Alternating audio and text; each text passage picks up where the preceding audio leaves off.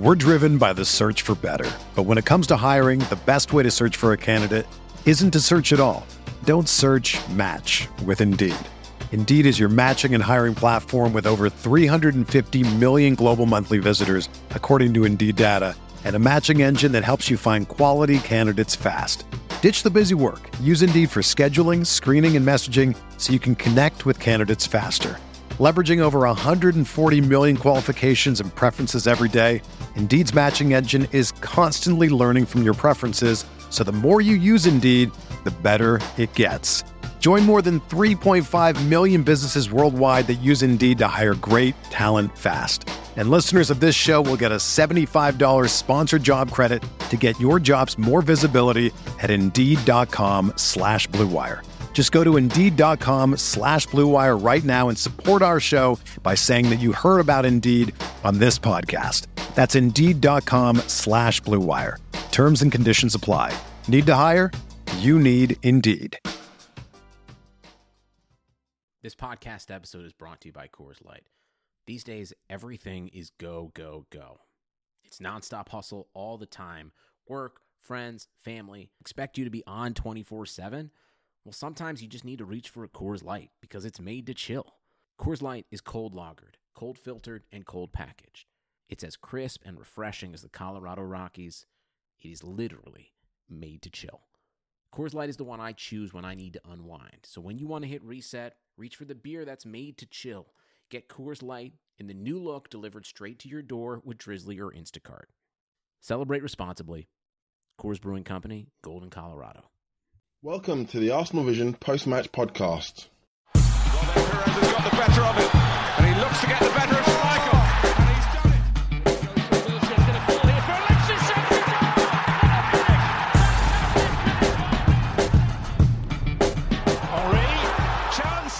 it. This is Mean Lean from ArsenalVision.co.uk. In today's show, Elliot and Tim will be discussing the 2-1 defeat away to Everton at Goodison Park.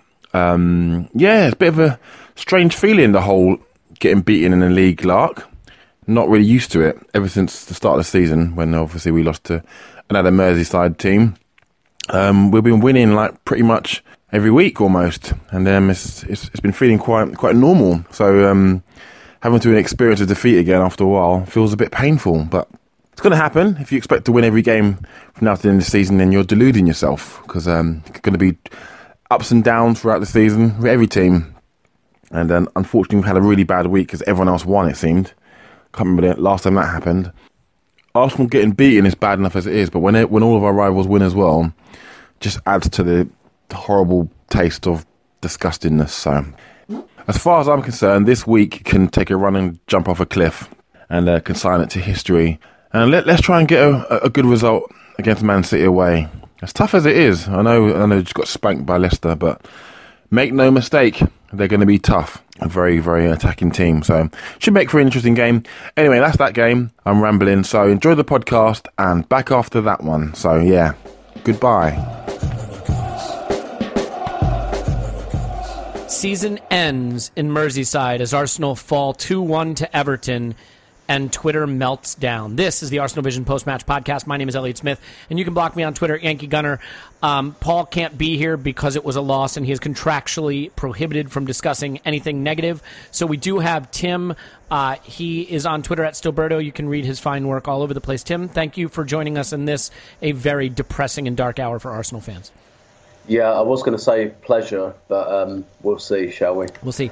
You know, all kidding aside, I mean, it, is kind of weird how we can be on a great run, playing good football, lots to be optimistic about, and a single loss away in a fairly tricky fixture immediately Mm. leads people down Doom's road towards Doomsville, population us.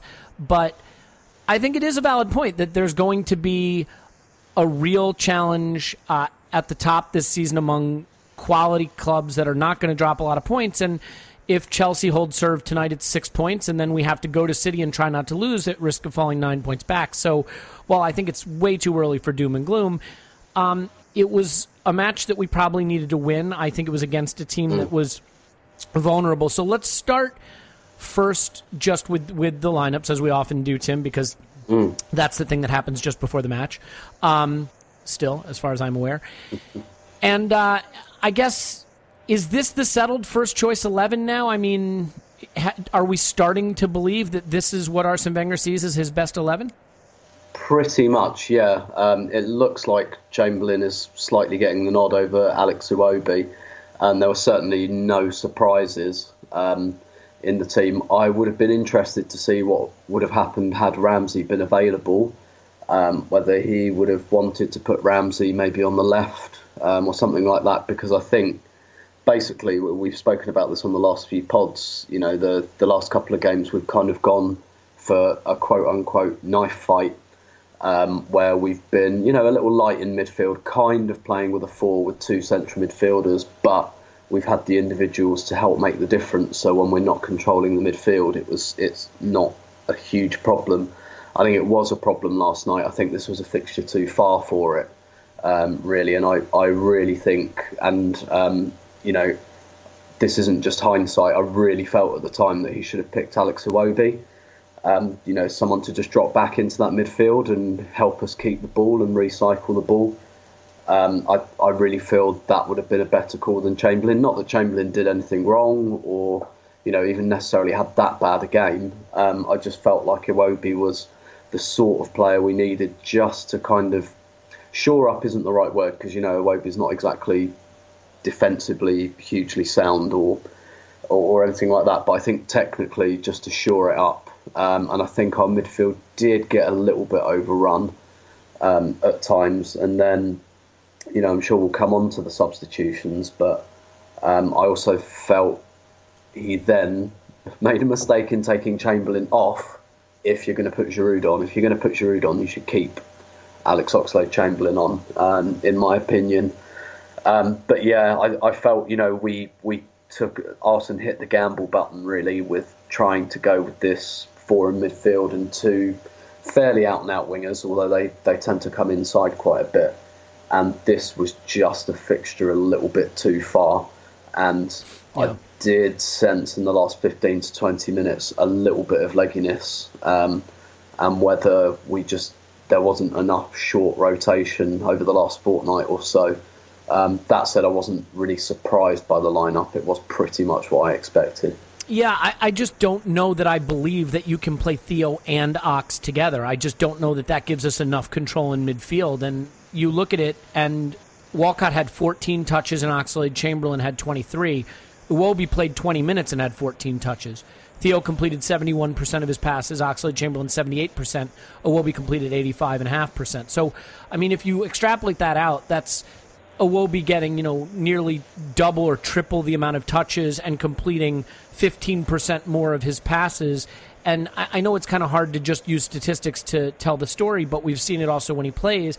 He just is able to come into midfield and add that extra linking option and stitch things together a little bit more between a Xhaka or a Coquelin, to the extent that Coquelin participates in the build-up, and an Ozil, and it allows Ozil to stay more advanced. The the thing that we have seen the last couple of games is Ozil dropping much deeper. Now, that may be by design, or it may just be the effect of not having that extra body in midfield to link with him. But I think it, if you're the opposition, you want Mesut Ozil 20 yards further from goal, 30, 40 yards further from goal. Um, and that's kind of what we saw a lot of a lot of times on on uh, Tuesday night. I think it's interesting also that Ozil didn't have a great game, and we will get to some of the moments of the match because I actually thought we started pretty brightly. But let's get to the mm. talking point that I think you and I both want to discuss because it relates back to something you said that I thought was very sage. I, I asked the question whether it was smart not to rotate for Basel. And look, I get it. Mm. We won that match and we topped the group. And granted, we were rewarded with Bayern, but the alternative would have been being rewarded with uh, Barcelona. Mm. But I still think that if you are a big club with a strong squad and a game that has at least ahead of the match appears to have limited relevance to your season, you have to trust your backup players, your squad players, to go to Basel and get a result, or at least play well enough to potentially get a result. He didn't, and we theorized at the time that we wouldn't know the effects of that gamble until we saw the performances over the next. I said six matches, but you said specifically these next three, three and eight days. Mm. It was Ozil's, arguably Ozil's worst performance of the entire season. He completed just 80% of his passes. He missed one very presentable chance that I think a player of his quality should be finishing. But more than anything, just so many opportunities on the counter and in possession where players were in space and he just misjudged the passes. I, I said that his rangefinder was slightly miscalibrated on the night. Was this exactly what you were concerned about when you said we won't know the impact of Basel until we see the performance over the next three games? Yeah, a little bit. And obviously, you know, what, what's that saying? Correlation doesn't exactly mean Causation. doesn't always mean causation exactly. So, um, but I did think they looked a little bit leggy, particularly in the last twenty minutes or so. Um, and I agree with you in that. Um, I think that our, our our second string could have beaten Basel. They're they're not very good at the moment. They're in very poor form domestically. I think that I, I was speaking to somebody out there um, in Switzerland who said that they'd lost the game before they played us, three one at home to ten men to a team who were in like the bottom five or six. They're in a really bad moment, um, and I really think we could have trusted our second string to win it. Although Wenger, you know, gave his reasons as kind of you know momentum, and sometimes it it kind of um, hurts players more to give them a game off. Um, but Well, I, I mean, we know, saw I- it. We, we we shelled Ludogorets away and drew nil nil Mm. with Boro the following game. And again, I get your point about correlation and causation, but is the argument then, Tim, that if you don't rotate for the Basel game, you really, really kind of need to think about rotating for this game just two days after after the game at the weekend? I mean, he wanted his cake and, and he wanted to eat it too. You can't play the same eleven in Basel and then play him in these two games, can you? No, I, I don't think so, and I, I just don't think there was quite enough short rotation. There there was a measure of rotation against Basel. You know, the likes of Lucas Perez came in, and Ramsey played in midfield with Granit Xhaka. Um, Fair point. I think we're talking Ozone Alexis specifically. right? Exactly. Yeah. That's exactly what we're talking about, yeah. And I felt not so much in Alexis, but in Ozil, we maybe paid the price for that um, at Everton on Tuesday. You're right; it was it was by far his his worst performance of the season.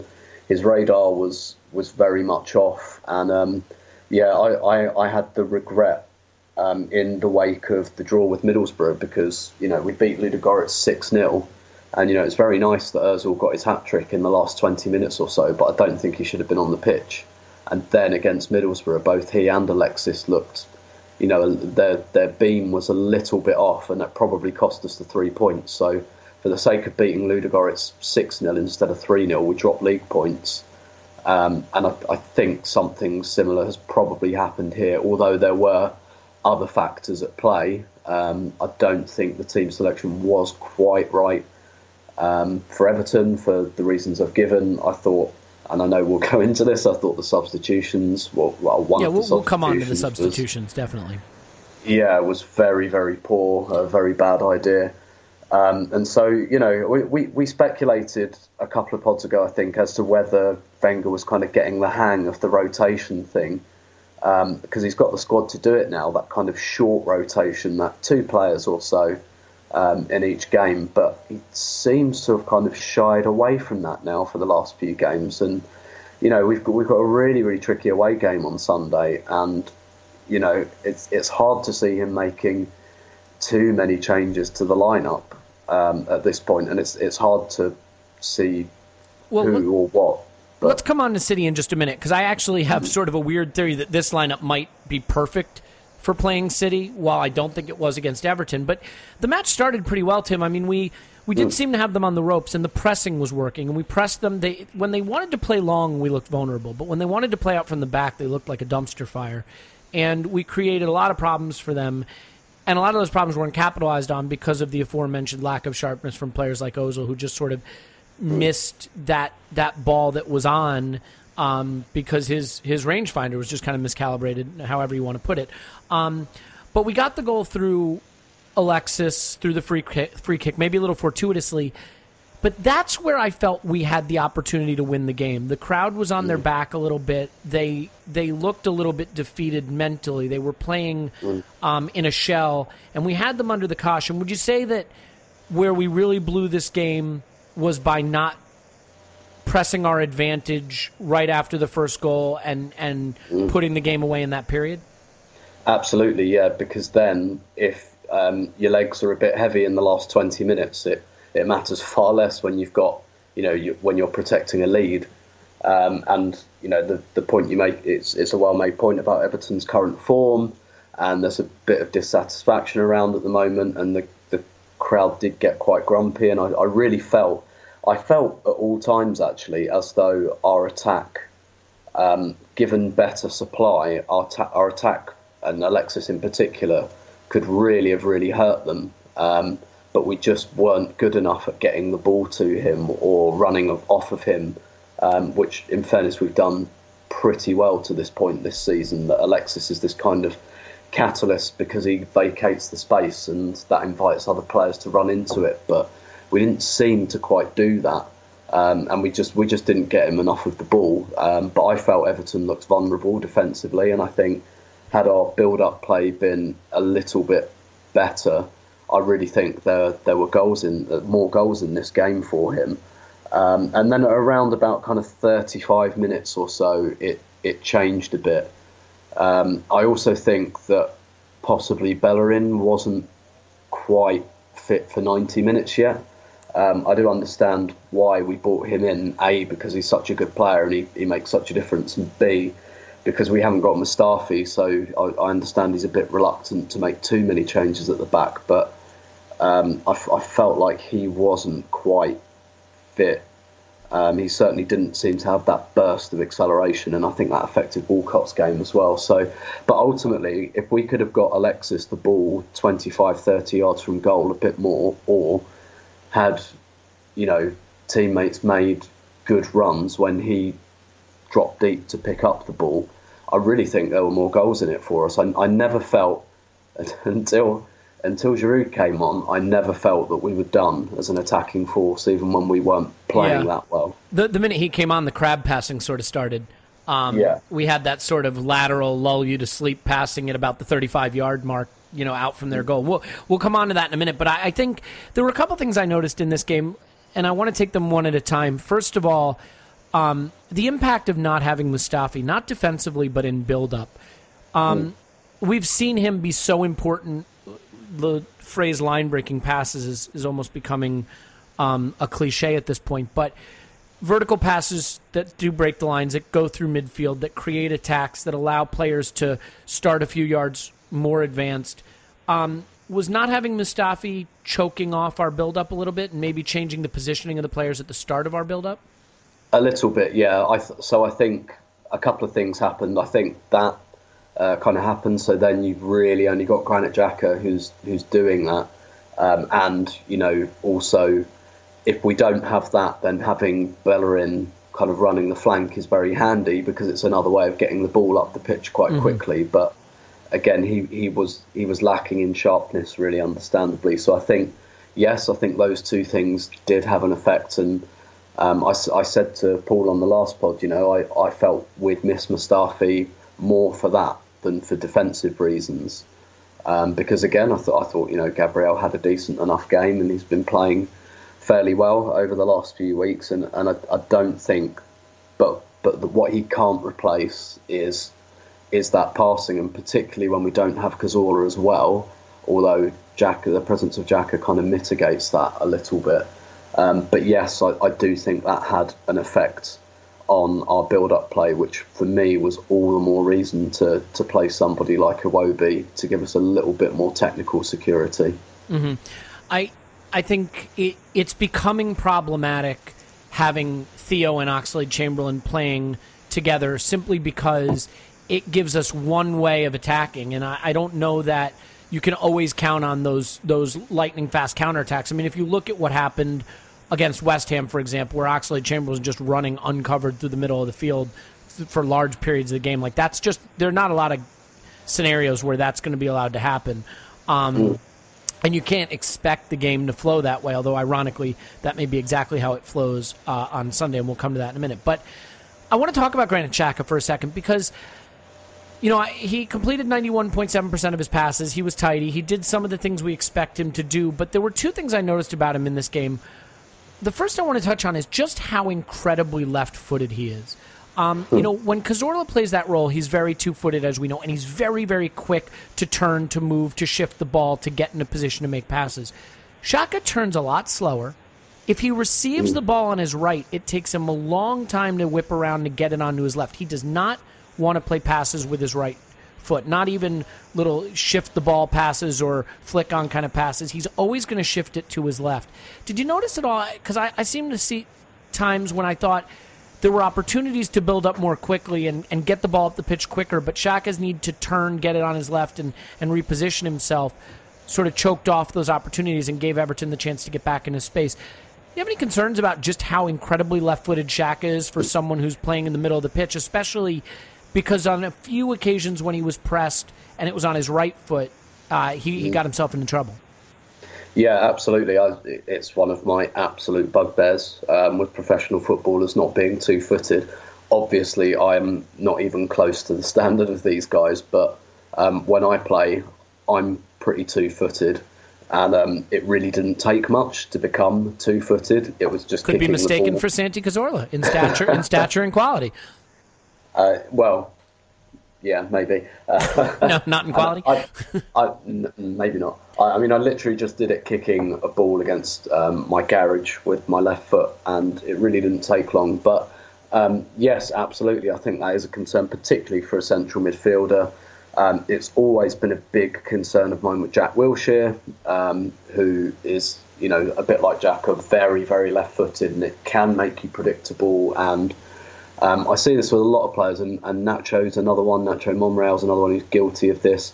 Sometimes he doesn't look for the forward pass because it means playing it with his right foot, so he checks back inside and comes backwards on his left, and that and those little things they affect the build-up. And yes, I, I do think that's a concern, and obviously everybody is going to know that Xhaka is very left-footed, so um, you can see what the what the opposition are going to do from this point. They're just going to keep pressing him and trying to get him on his right. And that's that's Um, a lot more dangerous in, in a deep lying midfielder than it is in say a, you know a winger where Indeed. the vulnerability there and the ability to, to slow down an attack simply by shielding someone off of one of their feet is is really problematic.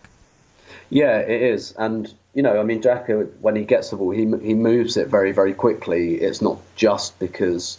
Um, you know, he does those line breaking passes, but he also tends to do them quite quickly, and that's that's one of his great strengths. So yes, when he's messing about cutting the ball back onto his left foot, we lose a bit of that. We lose one of his most useful qualities um, for us. So yes, I, I think those things do um, do kind of make our build up a little bit more stodgy. Uh, he's far from the only culprit. I think most footballers are like that, but um, it's interesting because Wenger said something the other week about you know why is it left-footed players are always noticeably one-footed. Um, I reckon it's probably because there's fewer of them, and therefore they're really encouraged when they're younger to use their left foot. I mean, I like I said, I, I always, always, always ended up kind of playing over towards the left when I played, just because I can use my left foot, and so it's like right, you're not quite left-footed, but you can use it, so you go over there, kind of thing. And I think this this does create a kind of a, a kind of thing where left-footed players are very, very left-footed. Um, I can tell you this: I'm I'm left-handed, and I don't know what it is, but I can't even like pick things up with my right hand. It it is a totally useless appendage. Like I can't even get myself off with it. I can't even do the stranger. like there's there's nothing that it's good for, and I don't know if that's a trait of left-handed other left-handed people or left-footed people, but I do wonder if there's something to that because I think people I know who are right-handed can kind of vaguely sort of use their left. I I Yeah. can't even sign uh, a, a bill or a check with my right hand. Like I, it's useless for me. Yeah, yeah, it's it, it's an interesting one, really. But um, to kind of row it back to the question, I suppose. Uh, with, We with- don't really do that here, but feel free. but obviously that's that's a bit, and obviously that's that's part of what makes Santi Cazorla so valuable. Um, is his two-footedness, particularly in that part of the pitch, because it just it gives you a measure of unpredictability. Yeah. Um, because you know your opponent doesn't know which way you're going to go, and you're comfortable going either way. And uh, it's not just the fact that he's got tidy feet um, and good close control that gives him an extra edge.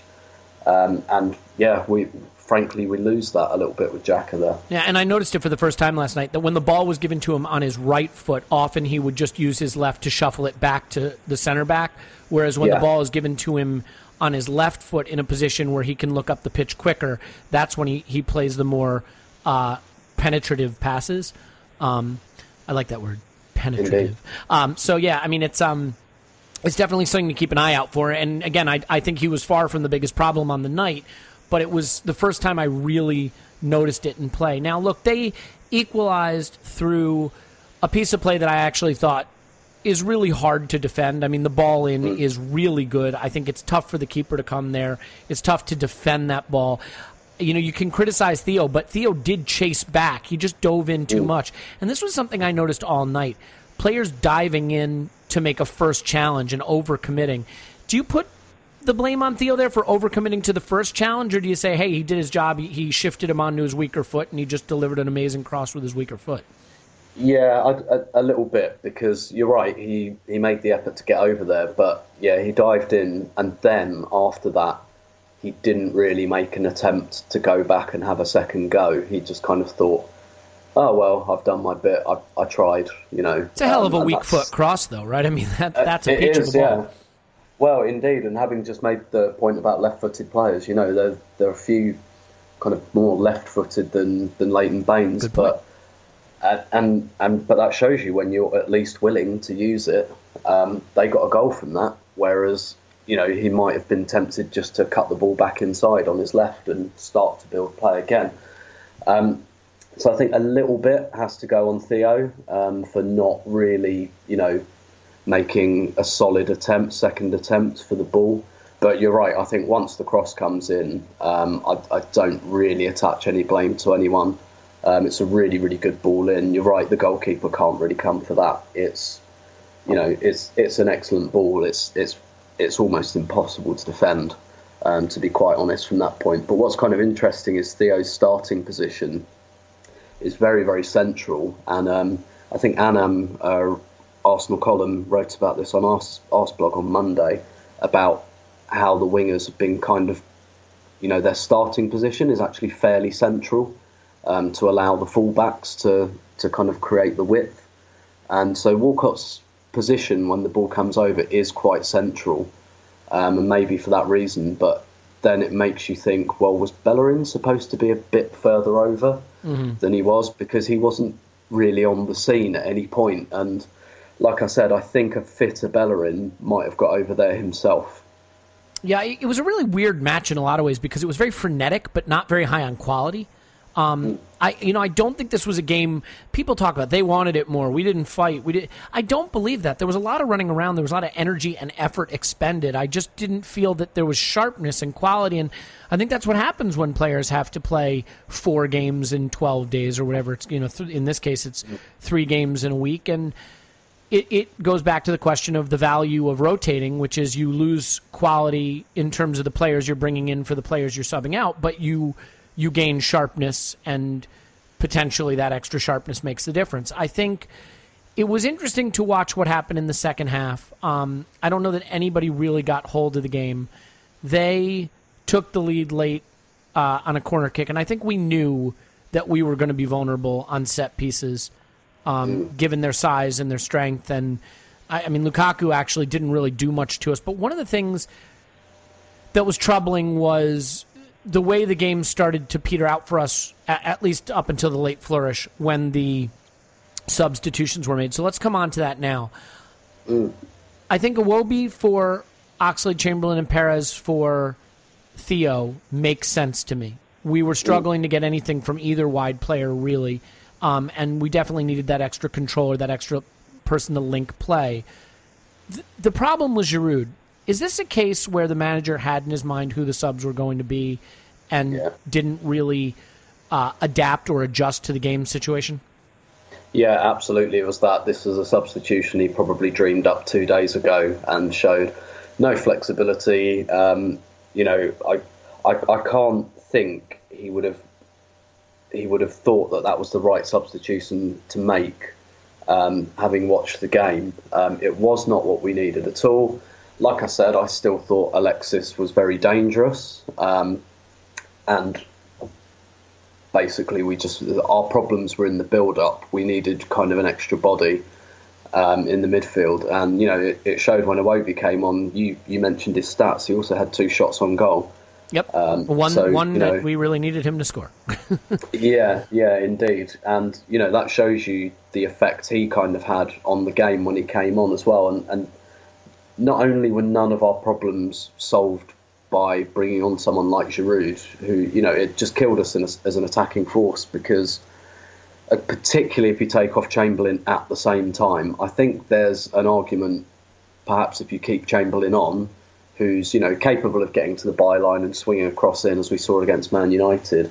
But to take him off and put Giroud on, so that Giroud is now playing with a bunch of attackers with whom he doesn't really have much of a relationship because of his style, was was just. Um, it's not like we were getting into wide positions and chucking crosses in and there was nobody there. That's not how the game was panning out.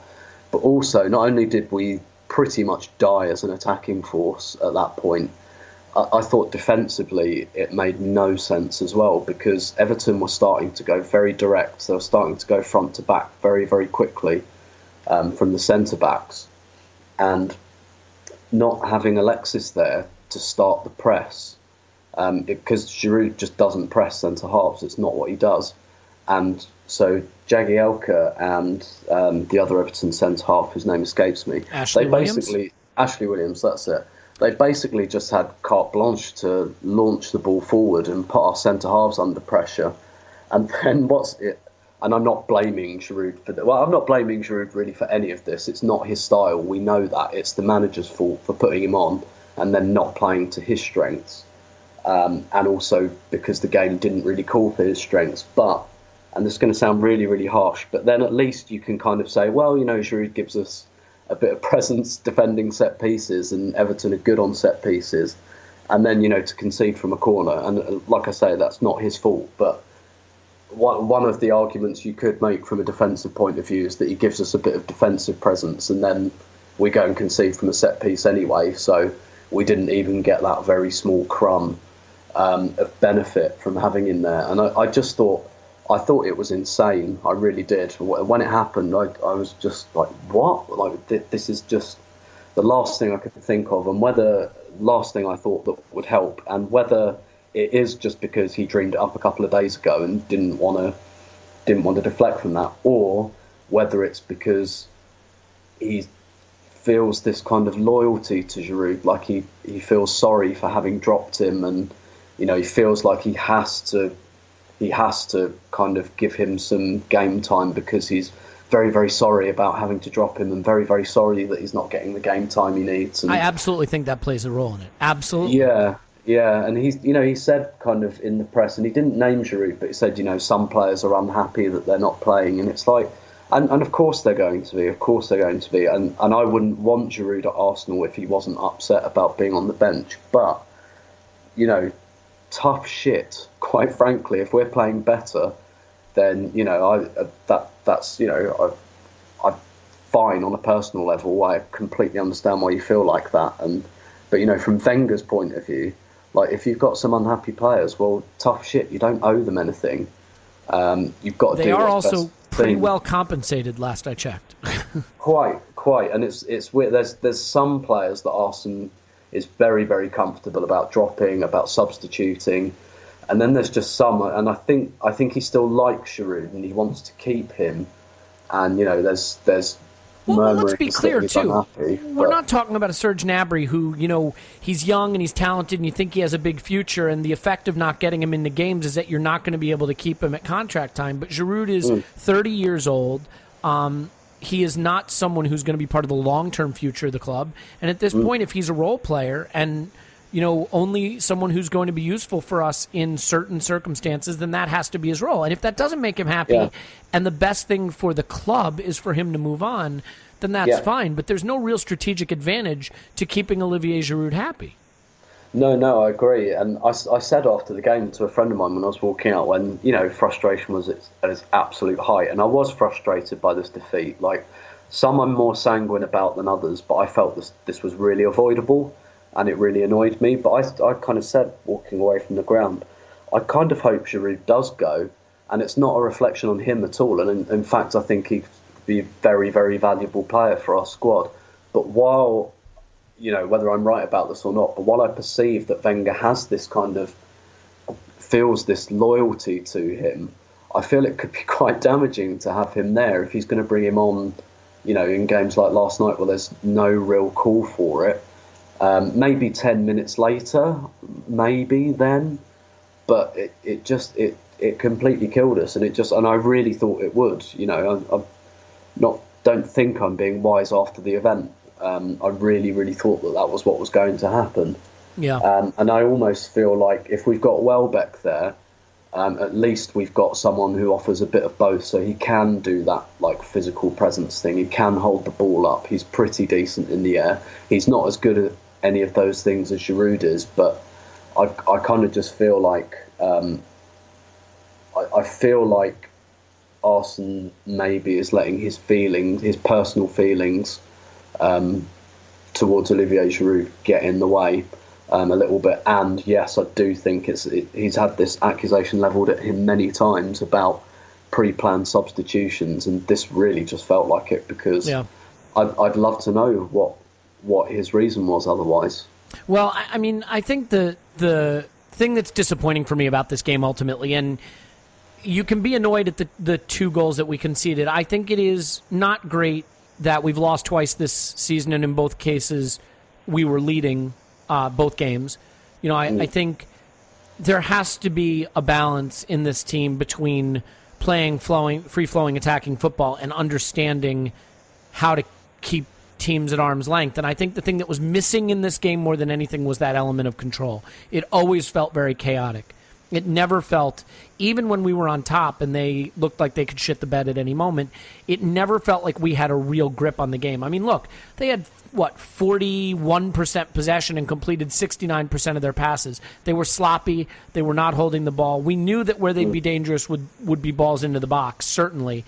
Um, you know, and I thought we could have just done a better job controlling the game. And that leads to the question again, you know, when we talk about playing Ozil and, uh, pardon me, Ox and Theo together, is that compounded, Tim, by playing Francis Coquelin? I mean, when you look at Granit Xhaka, 84 passes, 91%, no, not dispossessed at all. And then you look at Coquelin, 51 passes at 80%, dispossessed four times, I believe, um, uh, three times, and four unsuccessful touches is that compounding the issue because you say, all right, well, with Mustafi, we have that extra passer. He almost kind of comes into deep midfield, but without him, you've got you've got Xhaka at the base of midfield, and then you have sort of a non-factor in the build-up in Coquelin, a non-factor in Ox, a non-factor in Theo. It makes it harder for Ozil to stay more advanced and connect with uh, Alexis. And now suddenly you're really putting all of the pressure of building the play on Xhaka and Ozil and that's it. Um, is it just is it one player too far to have Coquelin, Ox, and Theo all on the pitch at the same time?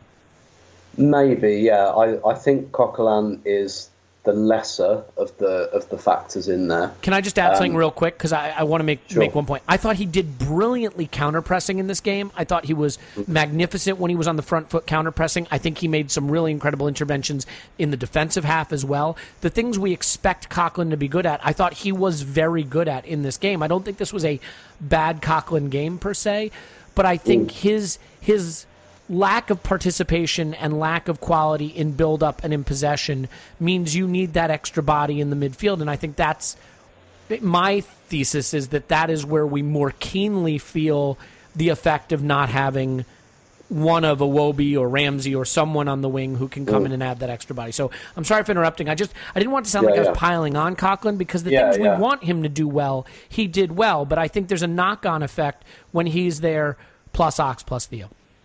Yeah, a, a little bit, but I, I think um, I do think his passing has really, really improved, and he's played a couple of brilliant passes actually um, in the last couple of games. Um, you know, not obviously he's not firing off wonderful passes regularly, and nor would we really expect him to. But I think there have been one or two really, really incisive passes from him, and um, and I, you know, it was counter pressing, but obviously the free kick that led to the goal uh, kind of came from him, and that that weird kind of different type of creativity, I suppose he brings when he when he's kind of pushing on the front foot. So yes, I think it is potentially a bit more of a factor, um, and another one of maybe the. I mean, Iwobi is the substitution I would have made with kind of 25 minutes. Well, I would have started Iwobi personally, but Iwobi for one of Chamberlain or Walcott is is one thing I'd have done. Um, the other player I would have given some thought to bringing in is Elneny, um, for for that reason that we were kind of struggling a little bit to recycle the ball in midfield, and we are struggling to get hold on midfield. A safe pair of um, feet, so to speak, just safe, yeah. controlled, possession-oriented midfielder. Yeah, yeah. So I, I I think it was a slight. It's a slight factor, perhaps, but I think not enough of a factor that we can't that, that it creates a massive problem on its own. Um, and for what Coquelin gives us as well, um, it you know it, it, kind of there's a bit of mitigation in there. Whereas you know playing Chamberlain and Walcott at the same time when you can just put Iwobi in um, seems to me a, a slightly more reasonable solution. But yes, it's it's a slight factor, um, and you know the fact that we kind of lost control of the midfield, albeit though to be honest, for the last kind of half an hour, Everton, it, you know they did kind of bypass the midfield really. Yeah, they went uh, long.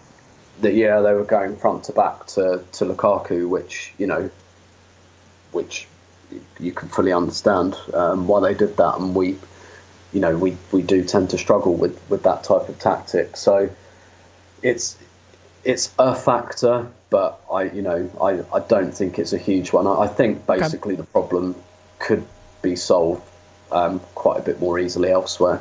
Well, I mean that that is kind of my point, though, right? I mean, if you bring Iwobi in for Ox, for example, you solve the problem by adding that extra bit of possession and control by swapping it out on the wing. I, I think it's just the cumulative effect of having yeah, too many yeah. players who are not part of the build-up who don't link the play.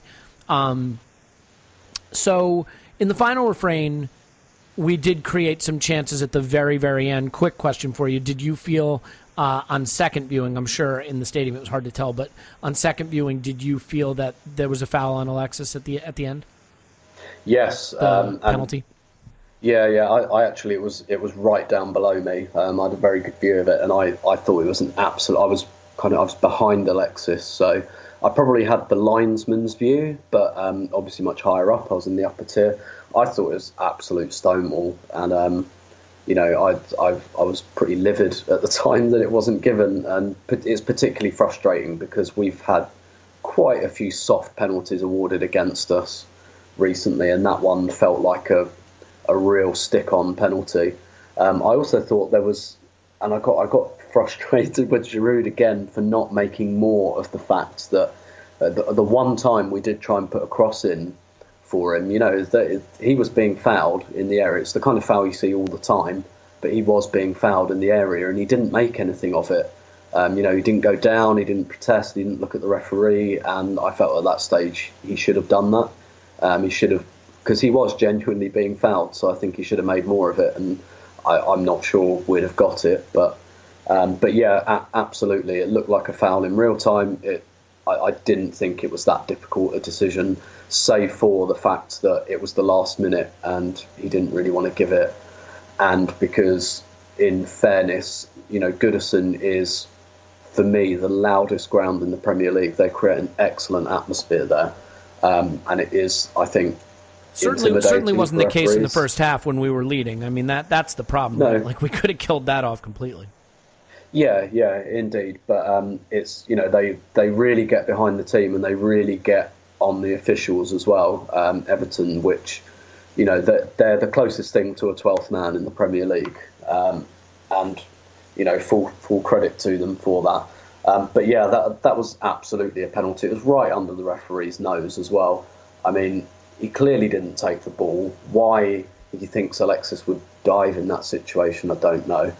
Um, so yeah, it, it, it was incredibly frustrating not to get that, particularly at that point of the game.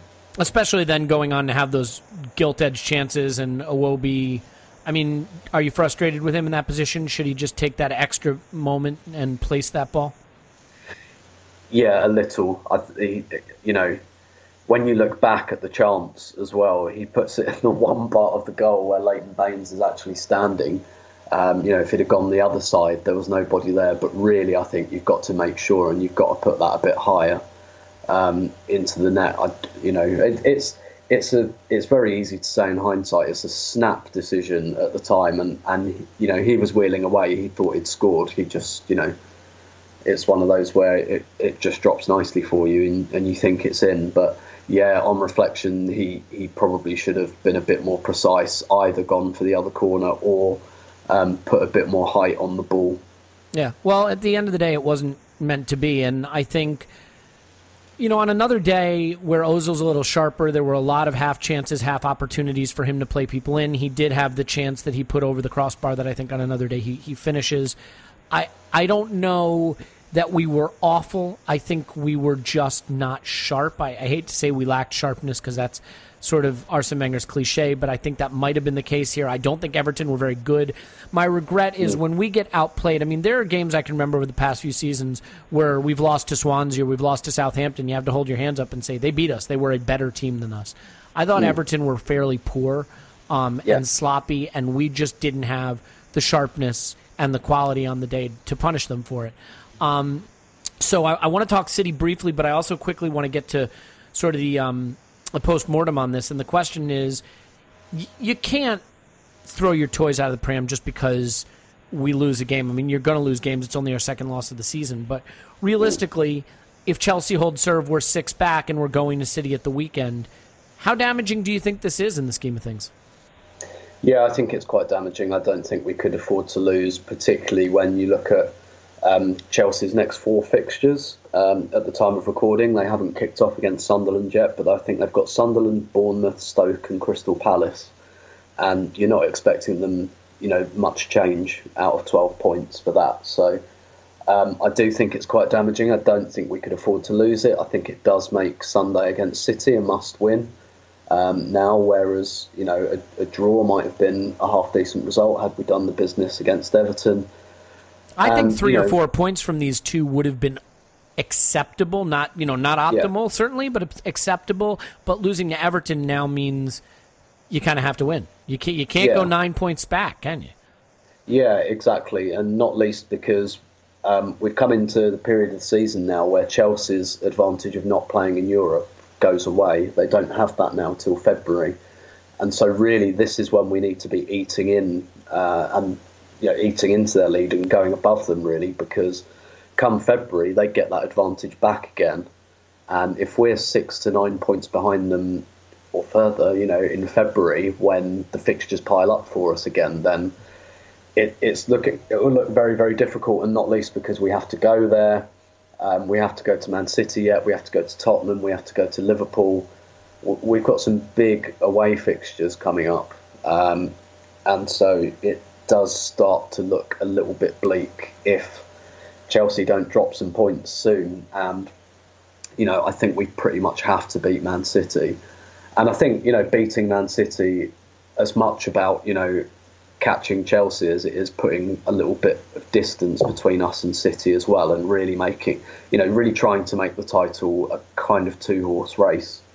Um, so yeah, I, I think it's it's incredibly damaging, and the the thing that slightly concerns me as well is that I think City are there for the taking, um, but I, I don't know whether the confidence of the team will be checked by this result against Everton. I don't know if you remember a couple of seasons ago, we had this really frustrating thing where our big games were grouped together. And so what happened was we'd lose one of them, and then we'd go into the subsequent one, subsequent one, quite conservatively, quite timidly. The best example I can remember that is the six 0 hammering against Chelsea that led to the most dire nil nil against United you've Yeah. ever seen in your life. Exactly, and I, I think if we'd have won or even just not lost um, on Tuesday night against Everton, you go into that City game and you say, right, they're not defending well, let's go and attack them. Um, and I think that's what we should do. But whether the confidence is the same after Tuesday, um, you know, I, I think, for example, if he's fit, he might go for like Ramsey on the left or something like that. Um, and he might, I, basically, I think that, you know, playing this kind of four midfielders with two out and out wingers. I think that would probably. I'd probably rather have done that at City than Everton. I couldn't agree Um, more. Yeah, I was just going to say the irony is this lineup is probably perfect against a team in City who does not seem to have the slightest capability of defending uh, quick counterattacks. Exactly, exactly. So, but now I think you know the manager's confidence might be a little bit hurt, um, and he might be slightly more conservative in his selection. I, you know, we don't know what kind of psychological effect it has on the players and their approach to the game as well. But he's not dumb Plus- either, right? He's going to look at the Leicester game and how Leicester took City apart, and he's he's going to see that, right? I mean, I know, I know we're not really a team that that builds our tactics on the opposition we're facing, and Pep certainly is not does not or doesn't appear to be that way. Uh, he wants to do what he wants to do, but surely the manager will have seen what Leicester did to City and appreciate that we have the ability to potentially do something similar. Yeah, yeah, I think so. Um, and but what Leicester did as well is they asserted themselves from the start. And does you know does the fact that we've not really rotated the team, we've just lost the game, does that play into this? Does that you know affect us potentially? Really kind of opening the game very very positively and on the front foot. So there's there's a lot of factors that we can but guess at at the moment that might play into this. But of course, on on the flip side, you could say because it's become a must win now, um, maybe that will liberate them a little bit. Maybe that will give them um, the kind of the the reason to, to really attack them and go for them. Um, it's it's just I wonder what this might do psychologically, um, and you know we're we're not going to rotate the team for this game, certainly not. So have those players now got another 90 minutes in their legs at short, you know, a, a kind of short notice, as it were. Um, having well, at least we're quite a lot lucky with it. It's a Tuesday Sunday. I mean that that is Yeah. at least a little better. City will have to go Wednesday, Sunday. I Yeah. mean, and and they don't have the benefit of Fernandinho, and they don't have the benefit of Kun Aguero, obviously, which you know plays into our hands. All of that. Yeah, of course. Although we've we've done quite a bit of travelling as well recently, um, a lot of away games kind of on the bounce. So it's it, it's tricky, um, really. I, I I have a bad feeling that this game might have further consequences yet beyond the loss of the, the very avoidable loss of points. Interesting. I, you know, it's funny. I mean, I look at them and where they're vulnerable. They're vulnerable on the counterattack. They really have a problem at fullback, and we can put Bellerin and Theo on one side, and you know, to a lesser extent, Nacho Monreal and Oxlade Chamberlain on the other, and get Xhaka and Ozil feeding those runners and Alexis, and I think we can give them problems. What I don't trust is our ability to stay compact and organized in the face of what really is a very intimidating attack and keep them out. Um, now, having said that, no Aguero obviously is a huge benefit. Um, not that they don't have plenty of other ways that they can score, and I mean Silva is problematic, and De Bruyne is a special player, and I, I mean they'll probably play what Iheanacho, um, Yeah. Who's big and strong and quick and can cause us problems. I think we will miss uh, Mustafi on the day because I think he is an upgrade from Gabriel, and I think also he's the exact kind of guy who you want the ball at his feet to start a counterattack. Um, Koscielny is not as good a passer, and, and Gabriel certainly isn't, and he looks to give the ball first to Koscielny, much the way Koscielny looks to give the ball first to Mustafi. So, interestingly, I think this is a game we can win. I mean, I, I feel bizarrely optimistic, but if you told me that it was going to be a 5 4, 4 3, 4 4, I would have no problem believing you.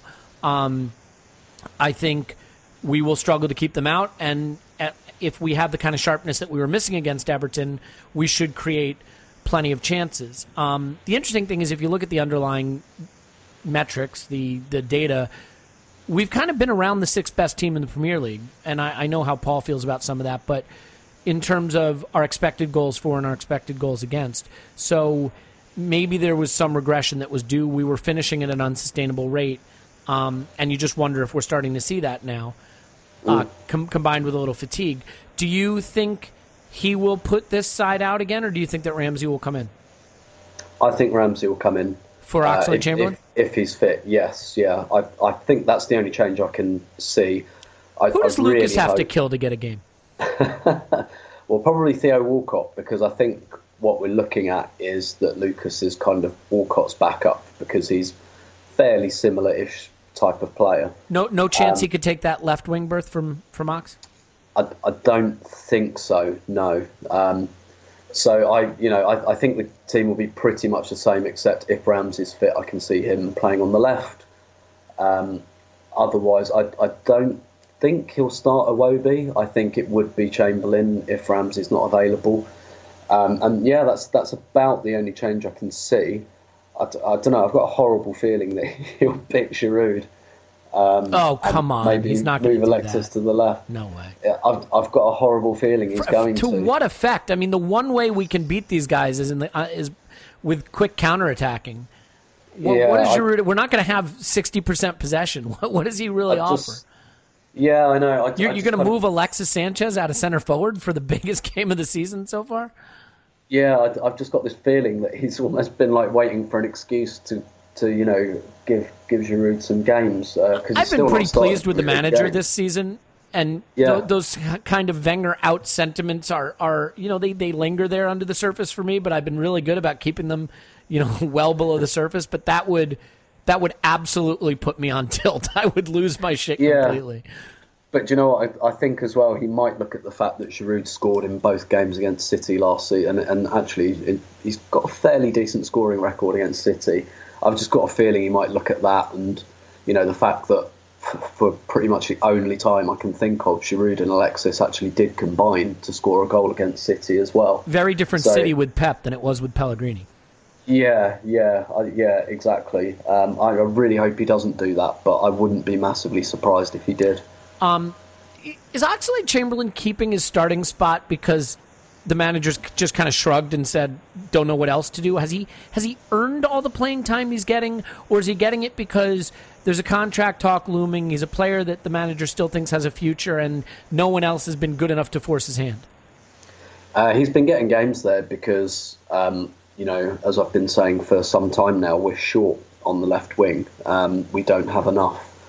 We, I don't think we quite have enough quality, and we don't have enough cover. Um, there, we, I mean, we- coming off a hat trick, he would he would have been forgiven for giving it to Lucas over Ox, though. I mean, it, it's pretty clear Yeah. that the manager wants to play Ox given the opportunity. Yeah, I, I, I think Lucas, Walcott, and Alexis as a front three would would be quite ballsy, um, and there's not really a creator as such. Although Alexis does have good creative qualities, that's that's pretty much three strikers. Um, so I, I can't say I could only see Perez coming in for Walcott. Um, I, I think that will be quote unquote his role. Um, but Chamberlain's getting game. Yeah, maybe there's a bit of the contract thing in there, and you know there is a little bit more end product from Chamberlain of late. But largely, it's just because we haven't got an awful lot on the left. He obviously has wanted to give Iwobi a bit of a breather, which I think has been perfectly understandable, and I think Iwobi's looked much much better um, of late. Uh, so maybe there's an element of holding him back a little bit so that he can keep that kind of His confidence kind had of taken a little bit of a knock. It certainly seemed. It had, Yeah. yeah, yeah, and I- it looks like it's come back now. Yep. Um, so you have to say the manager's probably done the right thing by taking him out the firing line for a bit. The question is when does he put him back in? How about Sunday? Um, Yeah, I you know I'd, I'd like to see that, but um, he might just hold him back for a little while yet. Um, so we'll see, but. I, I think there may be a bit of the trying to get Ox to sign a new contract and, and things like that, but largely I think it's just because we haven't got an awful lot of convincing options on the left hand side. Are you resigned to the fact now that Francis Coquelin is the first choice in midfield? Period. End of story. That whatever his limitations and whatever you think of him, there is no pairing that the manager trusts that doesn't include Francis Coquelin. Um, I, I think we're getting to that point. Yes, I, I still think um, Ramsey potentially complicates that because I think Arsene would really like to have Ramsey in his team, um, and he may be the one that threatens uh, Chamberlain's place as much as anything. But largely, yeah, Coquelin starts most games now, doesn't he? And and I think, I think the one thing you can say for Coquelin is that he works with with a lot of our central midfield players. So he, he kind of if if you're looking well, because the be things he does sound- are less dependent on partnerships, right? They're not Yeah, about yeah. passing to so and so and understanding where so and so is going to be. They're about running around like a madman and, and intercepting the balls and making tackles. Indeed. So you know, he's, he's a bit of a, I suppose, a Swiss Army knife in in that uh, kind of respect. In that it doesn't really matter too much who he's partnered with. Although if you partner him with Elneny, that's quite conservative, and you're not going to get the ball forward very much. But um, yes, and, and you know, like I mean, he almost always selects Coquelin and has done for the last kind of two years now. Um, it's, it's not very often that he's started on the substitutes bench. And, you know, Wenger's been very vocal recently saying Coquelin's the only player he has that has those qualities to win the ball back, those kind of defensive qualities, um, and that no one else really offers that. And, you know, he said that he feels that Coquelin balances the side, and that, that sounds quite emphatic, doesn't it? Yeah, it sure does. Um, it is an interesting position to be in because it's hard not to feel that there is a better quality player we can be using in midfield, and at the same time, we've seen a lot of different variations, and the one that works best includes him. It's just no way around it. Um, prediction for Sunday? I think it might be a draw. Would you take a draw? Um, maybe, just because I, I do think there is a risk of losing this game now that we've we've lost to Everton. Okay. I think we can win it.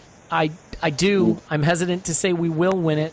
Um, I certainly was a little bit alarmed by the lack of quality, but I just I don't think you can expect Mesut Ozil to play that poorly again, um, unless there's something wrong with him, and I don't think there's anything wrong with him. So I'm going to be cautiously optimistic and say a high scoring win. I don't think either of these teams can keep each other out. Um, Yeah, there'll be goals, I'm sure. yeah. Would you uh, would you say that a loss ends any hope for the title, or is it too early to say? Um, too early to say, but it would be quite a long way back, particularly if, if Chelsea win as you would expect them to. I, you know, don't get me wrong. I, I don't think I've ever thought that we're going to win it, and I still don't. Um, but if, yeah, if if we're nine points back after this weekend, then, um, you know, I think my, I think I'll go to a place where I'll be thinking I just want us to get back in the race rather than right, let's go and win this thing. You know, The upshot I, I is- Well, the equation. It, it lets us totally focus on winning the Champions League, right? Well, yeah, yeah, and it's it's obviously it's our year. Yeah, yeah, it's on. Um, oh, and the good news is, look, whatever happens on Sunday, we'll probably be close enough to January by Monday where we can just talk about the transfer window. And I know, for you in particular, that is all you really care a about. joy. Yeah. Indeed, it's a joy.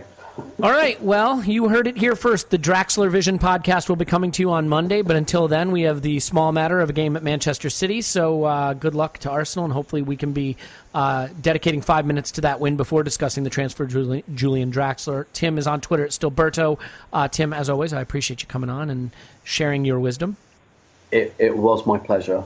Just to confirm. in this case, it was it was my pleasure. I think, um, and I think the real pleasure here is that we will have Paul back at some point. But uh, we thank him for avoiding this podcast and trying to tell us how on third watching we really were much sharper and better than m- both Tim and myself thought. However, Paul, don't worry. I know for a fact that we were better than I thought we were. Uh, in any event, my name is Elliot Smith. You can block me on Twitter at Yankee Gunner. Please give us a five star review wherever rev- reviews are accepted. If you'd like to give us a five star review on some other podcasts uh, site, that's fine. Um, just make sure you write all the nasty stuff in the comments, as always. So, up the Arsenal three points on Sunday, and we'll talk to you about transfers after that. Cheers.